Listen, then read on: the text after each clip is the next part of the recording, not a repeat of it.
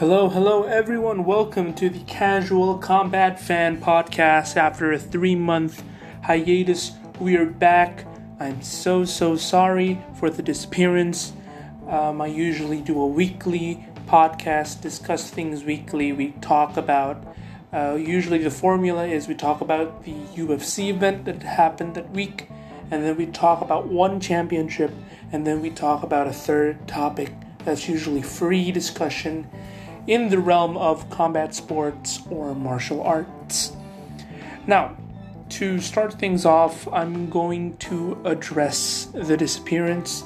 The three month hiatus is because after the new year, I had some exams, and after the exams, I went ahead and um, went for an internship. And I worked in the in the place, and it takes uh, it takes a lot of hours. I also felt a bit burned out just writing down the script, getting the talking points ready. I wanted to try something else, and I've been getting into other stuff aside from just watching, you know, mixed martial arts matches. I, I've been getting into some other stuff that uh, I probably will shortly address in a later episode um, my interests other than combat sports. But basically, that's where I've been. That's what I've been doing. And it really took something special to get the gears going in my head and start thinking about making another episode of this podcast. Well, something extraordinary indeed because UFC 259 was what inspired the the return it, it told me that it's time to get back into this. It's time to talk about this. It's time to start breaking things down. And it was really an amazing card. I think that it's the most stacked card in a long time. The fights are not barn burners exactly as they expect, but people often make that mistake. The, the barn burners are, are rarely the fights where it, it seems stacked because two people at the highest level wouldn't usually always give the best fight.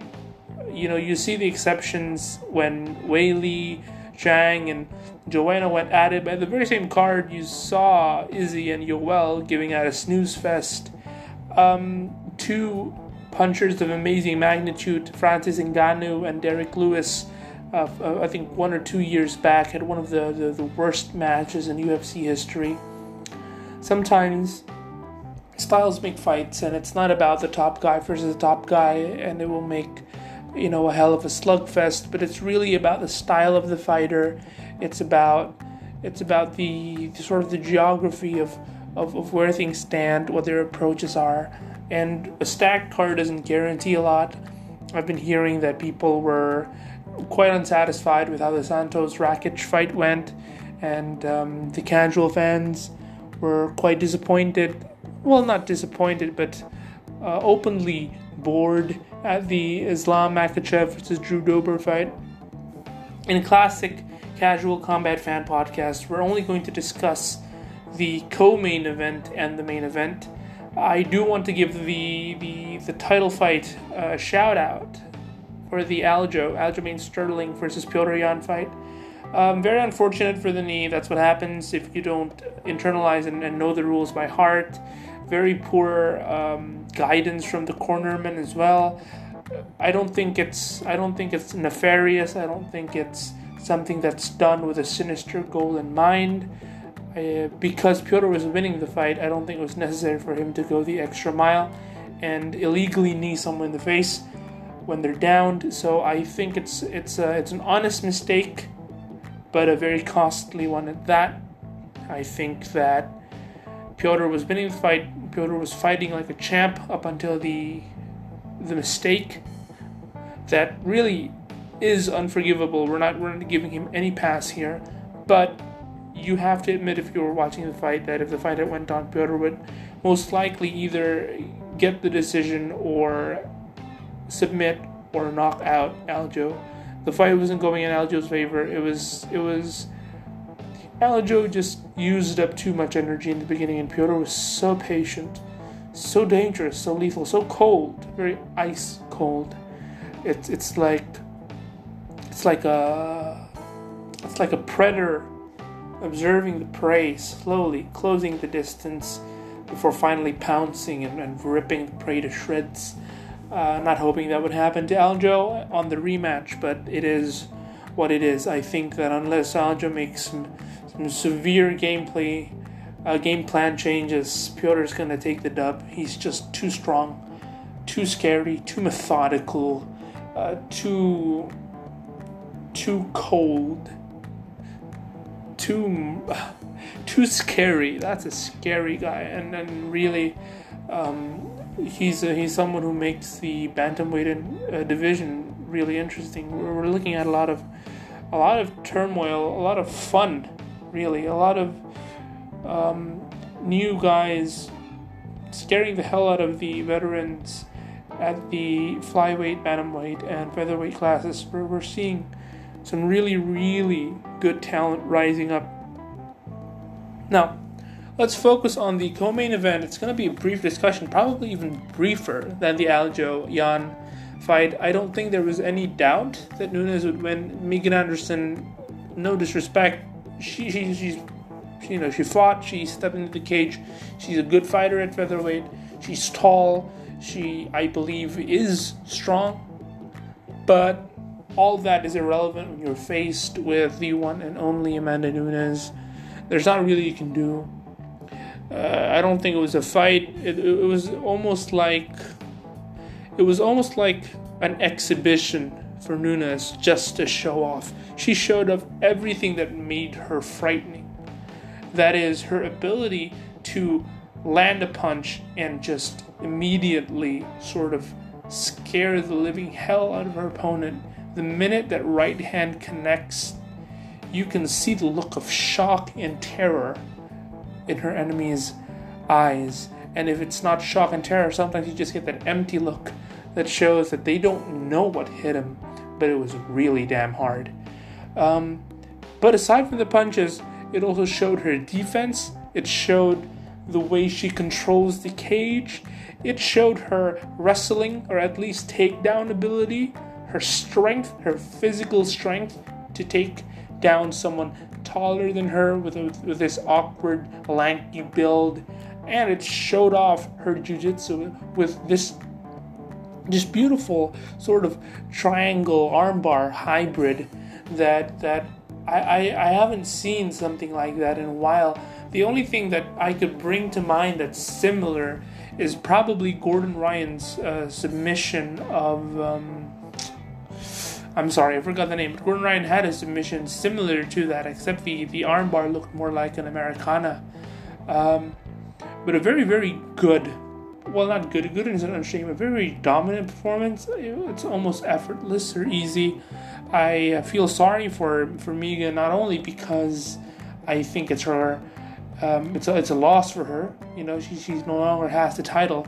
I feel bad for her because I think they're gonna axe the division. They're gonna get rid of the featherweight division, the women's featherweight division, just because there really isn't a lot of fighters at that division quite yet. Um, I hope. I wish them well in their endeavors. I hope that they would be. Um, they would be. You know, they would find a place to fight I haven't really looked into which organizations exactly have a featherweight division for women, but if they do find one, I, I, I certainly believe that even though they're all you know crushed by Nunes, once they enter into another organization, they would have a better opportunity of showcasing their skills and their expertise, their ability to handle the, the violent nature of the sport because Amanda's just too much. She's a cheat code. She's this unrelenting tank. This this pressure giver, almost like what Khabib was. If you looked at Khabib's opponents, you would think that they were scrubs. Um, McGregor looked poor against Khabib, but then again, so did Dustin Poirier and so Gaethje. That's what happens when you're faced against a tough opponent. But what happens when, when these people who are at a, at a at a slightly lower level. I wouldn't, you know, I wouldn't exactly call them bums. They're elite level former interim champions. You know, Gaethje, Poirier, former champion Conor McGregor. When these lightweight guys fight each other, you start seeing their skill sets. They're like amazing. With their kicks and their punches and their defense and their movements and their motion. But you don't see that against someone who is so one sidedly dominant, a tank like Habib. And I think that's the same with a lot of Amanda Nunes' opponents.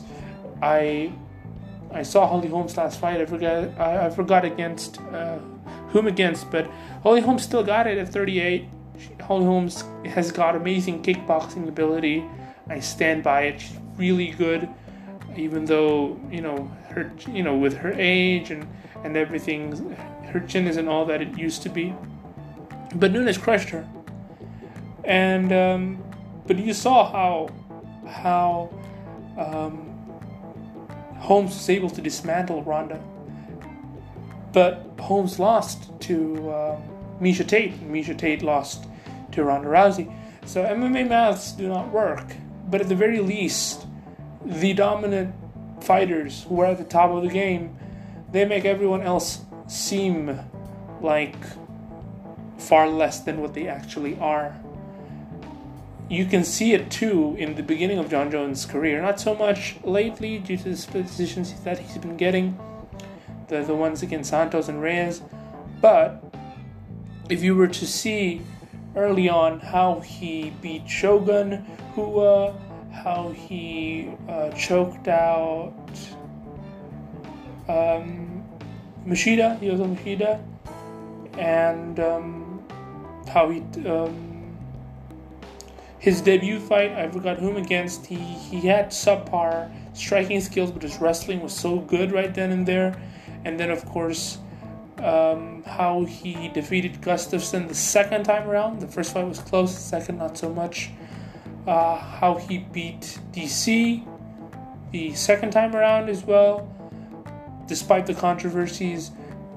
Just when you're up against that immovable force, it makes people who are actually elite, who could have been champions, who probably were former champions, it makes them look elementary. And that's what Nunes does I don't think there's a lot for her to, to, to, explore. People are joking that she should go for the men's division right now, but really there isn't a lot for her to do. And if they get rid of the featherweight division, she's going to have to go through cutting weight to make it to 135, which I don't think she enjoys the process of. I think she's very few fights away from retiring, and I feel happy for her because I think she should retire on top even though Dana wouldn't like that, he hates it when people run away with the title, so they say. I think Nunes deserves it. I don't think she needs to take any more damage. Not that she has taken damage in a very long time. She doesn't need to dish out any more damage. She, you know, she's got a family coming up. She's got loads of money. She deserves her time off, and I think that she's in her head. She's already she's still a savage fighter, but she's a she's a grown woman who's getting ready to to explore life after fighting. She had teased about retiring for a bit, but she hasn't really gone through with it. I think she would be a very interesting individual to see in the future because she's she's no she's not a draw as you know the way Ronda and Conor were back in 2015 2016 but she is still the most famous, I think, female fighter in the entire roster, and rightfully so because she is the best female mixed martial artists of all time. She is the best. Not no contest, no competition. She beat anyone and everyone who was champion before her. What a monster. She deserves her time off. She deserves to do whatever it is she wants to do. I'm sure she has a lot she wants to do. Um, there's a lot, and there's a lot she can do now. She has the, the, the resources for that. She has the connections and help she does for that. And it can be anything from starting her own business to taking a holiday in the Bahamas. She has the ability to do it all. So why step into a cage and, you know, beat up someone's daughter repeatedly? I think she enjoys the carnage. She enjoys the violence. But after a while, there's a point of enough. I'm sure I'm sure there's a point of enough. People don't just retire after they've been beaten down. Some retire on top. Um, what else is there to say? I mean, Amanda Nunes, who can stand up to her? The only person who has come close to her level of skill is Shevchenko, Valentina Shevchenko, who is currently, I think, second or third pound for pound women's uh, fighter, and she is the champion of the flyweight division. And if if Valentina were to go up to 135 and have a third fight with Nunes, she can probably take the win, but we wouldn't know that for sure. And right now, it's it's not a one-one for them. It's it's a two 0 It's comfortably. Uh, it's Nunes is two 0 So even if Valentina pulls the win, they, they would be two one. So that would you know that would mean that a, a fourth match is in order. And what if what if Valentina wins again? Then it's two two. They're gonna need a fifth match. We rarely see trilogies, much less, you know, four quadrilogies and five quintologies or whatever. I don't think you're going to see that. That's weird. And and I don't think that either of them wants to take that fight. Why would Valentina uh, Shevchenko sort of risk the, the, the role she's having right now, just crushing these flyweights, um, taking damage from flyweight fighters? That way she can sort of at least take a, resp- uh, a tolerable amount of, of, of impact even when she's getting hit, but she doesn't get hit a lot. But why would she go up to 135 and receive the full brunt of Amanda Nunes' force? And why would Amanda Nunes sort of jeopardize? She is not jeopardizing her her her legacy, but you know why would she risk losing when there really isn't a reason to fight? I think that Valentina will need to forge her own tale, and unless she does the whole champ champ thing, then no matter how well she does in the future, whether she be, does become a champ champ or she does a Jon Jones style decade long rule over her division, it's not happening. I see I see her being probably, you know, second greatest female MMA fighter of all time, which is nothing to scoff at because early on the the competition pool, the pool of, of, of female fighters are very few, and the skill level isn't all that high. But but at this point, there are freak athletes, genius, high IQ fighters, and to stand at the top of that heap is an accomplishment in and of itself. Now, um, I think that's a, that's a fair assessment of the Nunes and Megan Anderson thing. Okay, and um, I think it's time for um, the main event. Sorry, I was blacking out. Um, the main event Izzy versus Jan Blachowicz, Stylebender versus uh, you know the Polish powerhouse, Polish power, legendary Polish power. I wish I would say that I'm surprised but I'm not. I, for one, don't see Izzy getting knocked out by Jan. Just, I think Izzy hates. Well, I don't think Izzy would allow himself to get caught like that. I don't. I don't think so. I think. I think he would hate being knocked out over anything. He. He. The the Pereira knockout. I think is is is enough for him. Not that you have a say in getting knocked out or not, but again, my instincts were telling me that Izzy would probably not get knocked out. I also didn't think that Jan was to get knocked out by Izzy, but then again, I didn't think Costa was going to get knocked out by Izzy. So I was nervous about that. I was like, what if Izzy stings, you know, Izzy's punches and kicks sting more than they should? And um, how would how would Jan deal with, with the quickness and the precision of Israel Adesanya? And Thus, I assumed, I, I predicted that the fight would either end with a submission or the decision win. And it went to the decision. It was a comfortable win by defending light heavyweight champ Jan Blachowicz, Polish power, um, 38 years old, older than Izzy by I think five years or six years, and successfully retained the title that he won last year, the title that he he won, uh, the vacant title that he won against um, Dominic Reyes. He crushed Reyes, beat him at the TK, KO'd him at the second round, and um, now he's defending the title against Izzy, middleweight champ, one of the best fighters to have ever been in the sport of MMA, probably the best kickboxer right now who's active.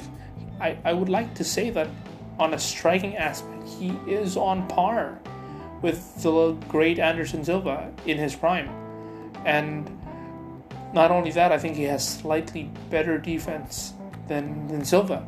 But um, of course, Silva has a better ground game and, and all that.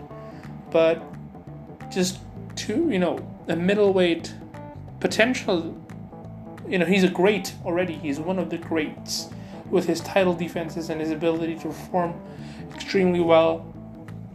But no one thought that Izzy was going to lose. I mean, very few people did. That's why the defending champ of the higher weight division is the underdog, which is quite absurd because the, the, the weight would play a big role in all this. And Izzy was the favorite. He came into this fight 20 and 0, putting that O on the line, and uh, with how the fight turns out, 20 and 1. And I guess there is a reason to f- feel bothered by the judges' scorecards 49 46, 49 45, 49 45. Um, I don't think the last round was a 10 8. I sort of agree with what Dana said that 10 8 meant that you were getting your ass kicked. Like 10 8 rounds would be what you would see.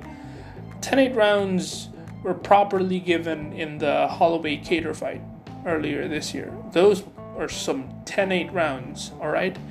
But not this one. Then again, I don't think it was a.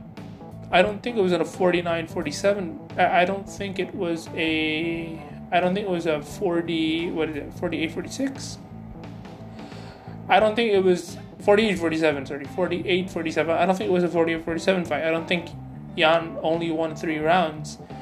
Um, and people out there who are saying that Izzy won three rounds, you're, you're crazy. You're crazy. Jan won round four and five. Most people acknowledged and established that, but which among the first three rounds did he win? Well, if you look at the stats, he outstruck Izzy in all of them. So, just from the impact and probably factors like cage control and, and activity and stuff like that, I would probably give the first or the third to Izzy. But either of them. Like, only one of those two rounds. Because I, f- I felt while I was watching, and, and to this point, I feel like Jan won four rounds. He he fought a good fight and he outstruck the best striker, arguably, in the UFC. Like, you don't see a lot of kickboxers in Izzy's caliber who are very technical, very precise, and very scary in the way they fight. Old Conor McGregor sort of had that blade, you know, sort of elusiveness about him, but he depended on that knockout punch, I think, more than Izzy did. The, the Conor McGregor left hand. So I don't think he, he falls into that category. I think the only fair comparison to Izzy as far as just amazing kickboxer would be Stephen Wonderboy Thompson at the at the welterweight division.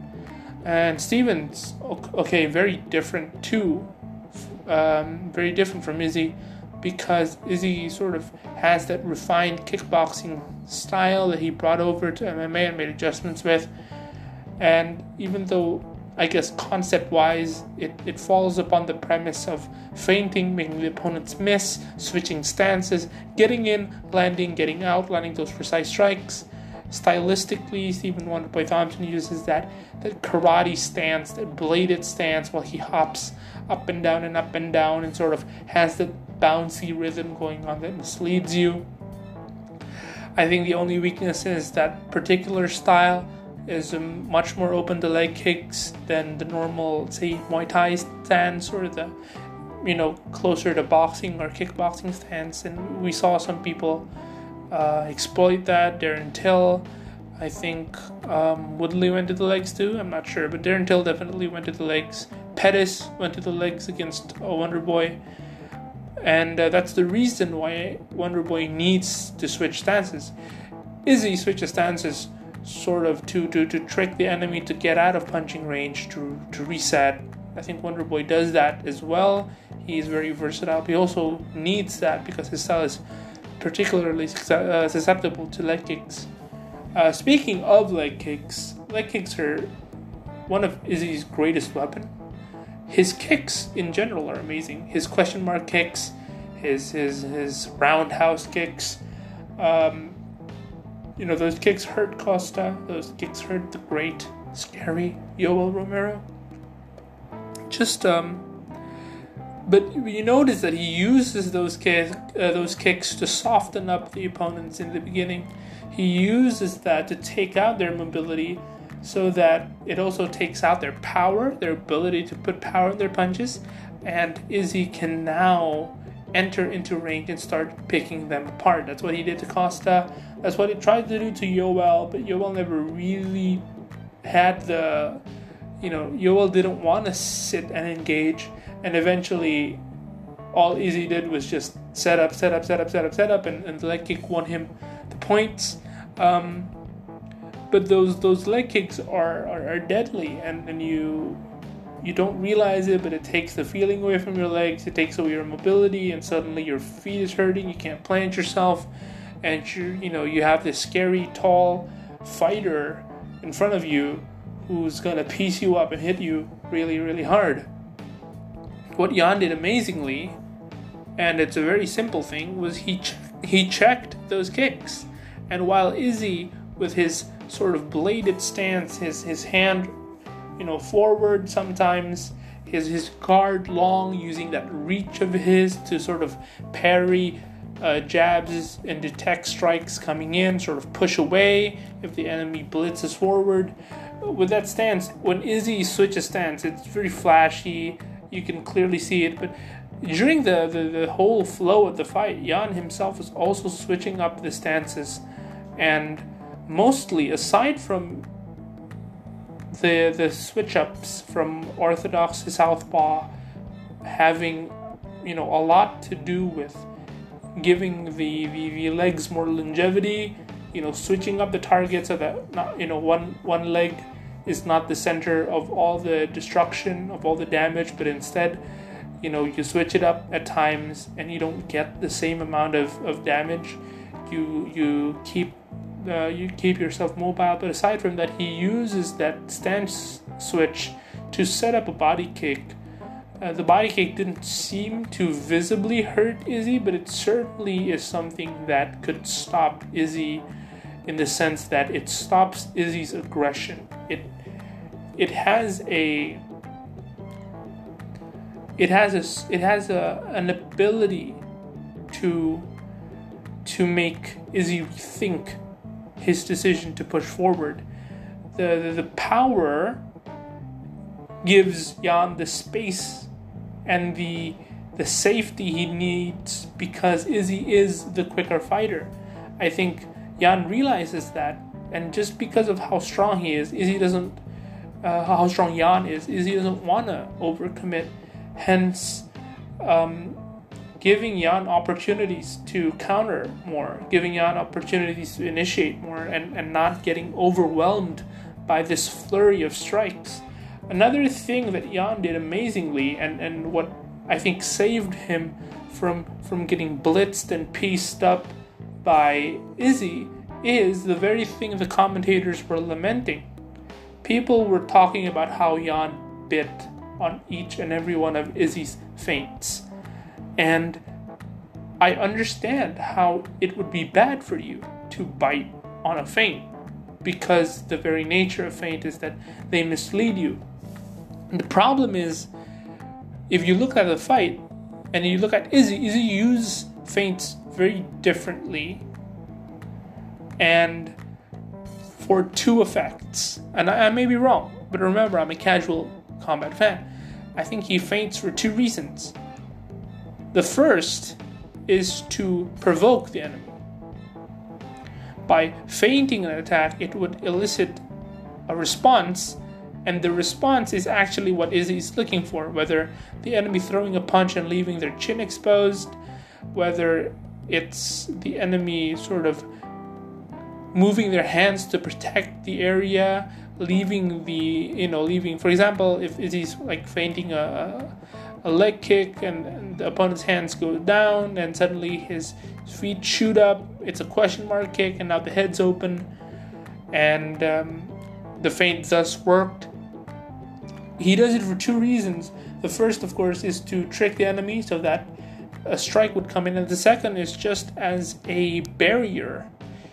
The same way I think he used it against Costa, whenever Costa got too comfortable or too close, is he would just very subtly sort of turn his his uh, his feet outwards, indicating that he's getting ready to do a leg kick, and Costa would take a take a step back. Feints are uh, another way for him to control distance, so he uses it as either a trap or he uses it to control distance. The thing with Jan though is that he's so thick and he's so big and he's smart. When Izzy throws a feint, he steps back. He gets out of range immediately, entirely, and he, he sort of does this this I guess almost playground defense and it's actually I think you know a legitimate I guess Muay Thai sort of defense or kickboxing defense where he shells up with his hands and he and he leaves his lead foot upwards as he step backs. This way, wherever the kick is, he's protected. If it goes towards the head, he's protected. If it goes towards the leg, then he's checking the kick.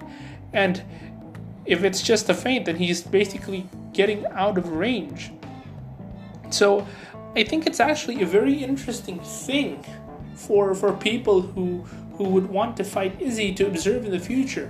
This beyond the takedown, because people were saying, "Oh, now Izzy has been exposed," you know, but everyone knew that. Everyone knew that he wasn't excited about going to the ground.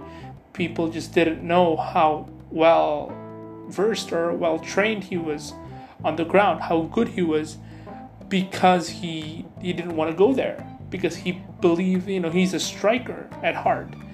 That should have been the clue all at once. That even though, say, he's not what, a purple belt, the fact that his striking comes first shows that there is a certain level of familiarity on the feet that he's more comfortable with than on the ground. It's it's nothing it's nothing new.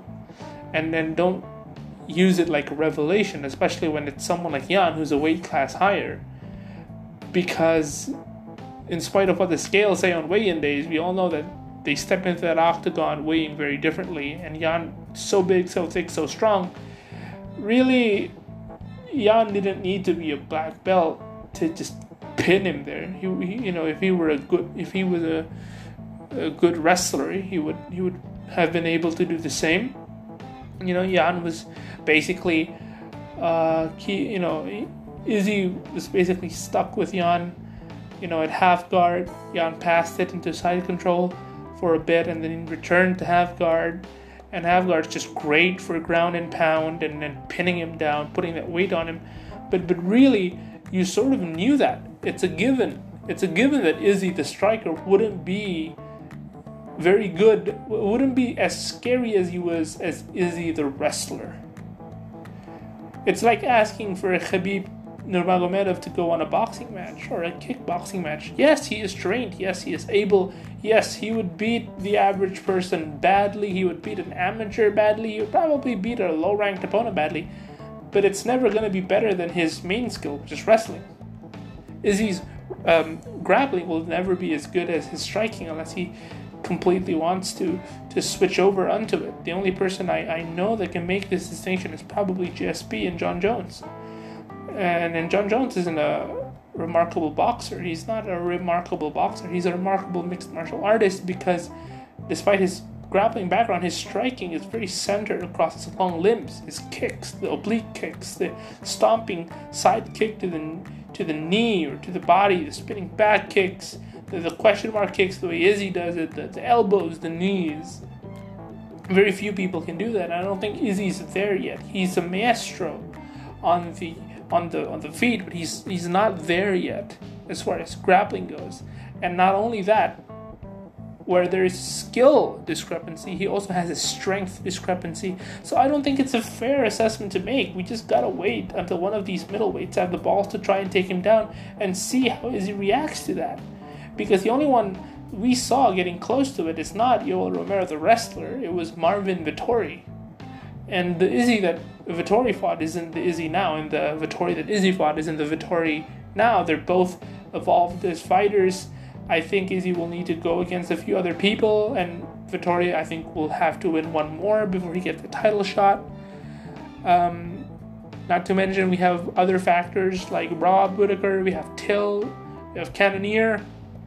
Izzy's got a lot of work to do in the middleweight division, though he's taken out a lot of them.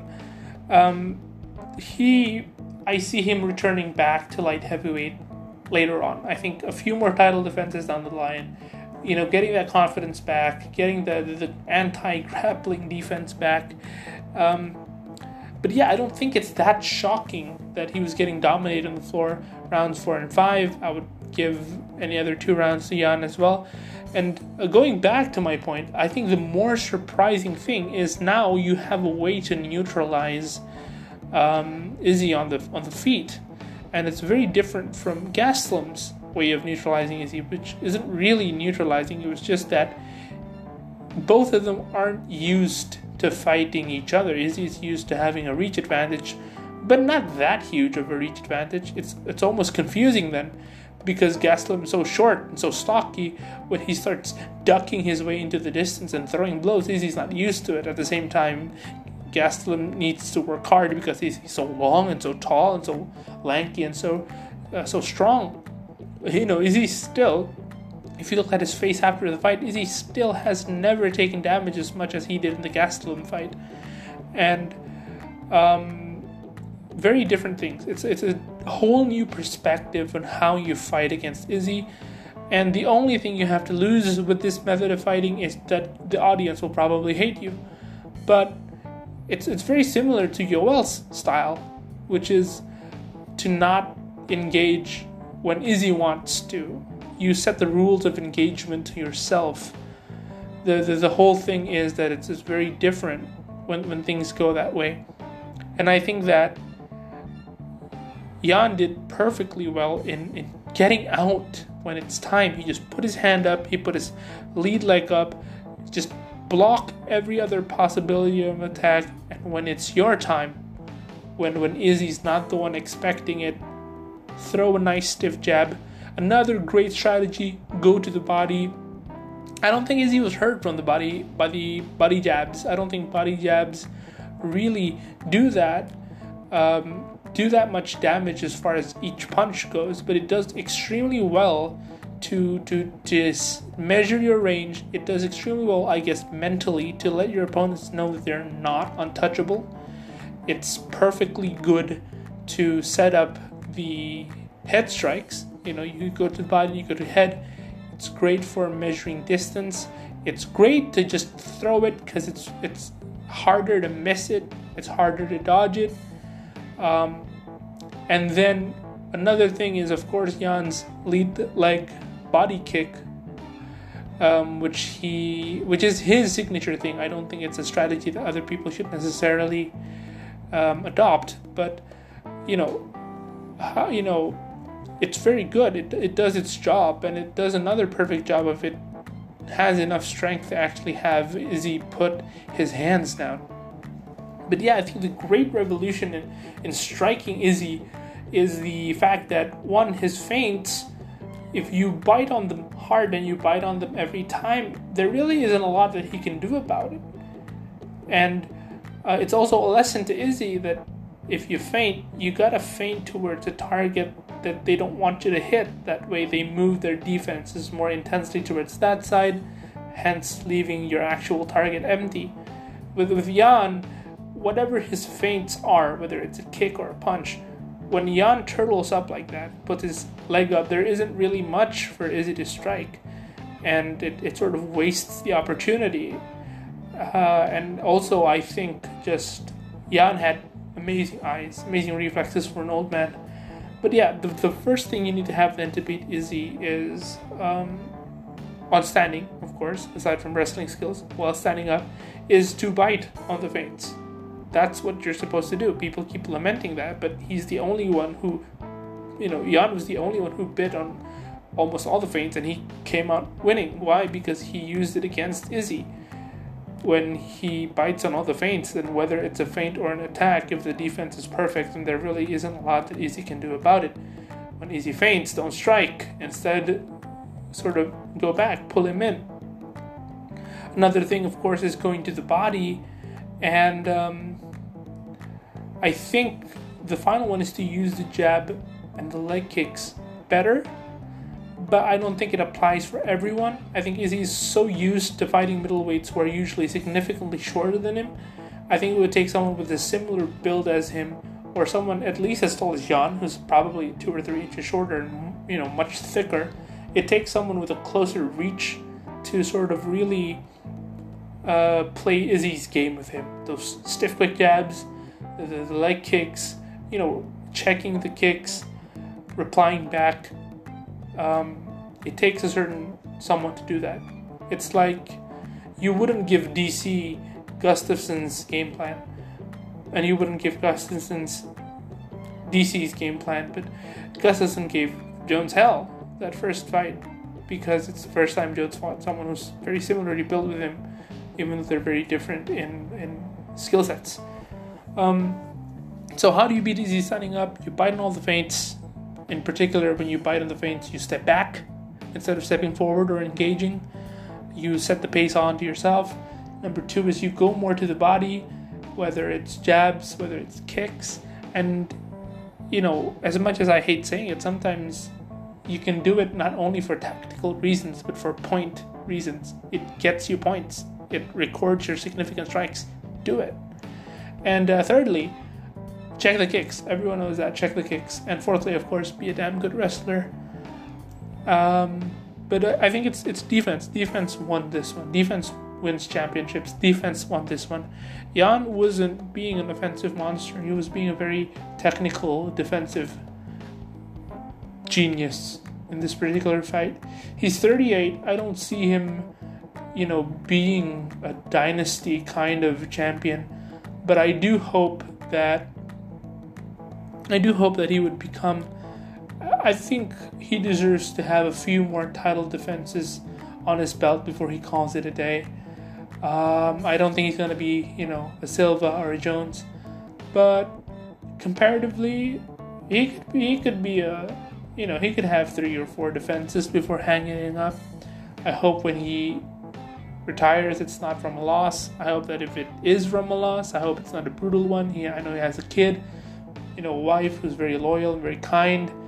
Um, I wish him the best. Izzy, Izzy has a lot of chances to be great. He has a lot of things to do. I think he'll he'll come out his next fight looking more dangerous than ever. That's the type of person he is. That's the type of mentality he has. He's gonna I feel bad for whoever's fighting Izzy next because Izzy will be very, very, very keen on showing the casual fans who are doubting him right now that he is still the middleweight king and still the best, arguably, striker in the UFC. Um, I don't want to make this episode a bit too long, so this is gonna be the, discussion for today. It's, it's, a, it's a bit long. It's a bit long. I hope it's fine. I really, really, really am committed to getting this podcast back on its feet. And for you who are watching this, I'm really grateful for the opportunity you're giving me, the time of day you're spending to listen to this.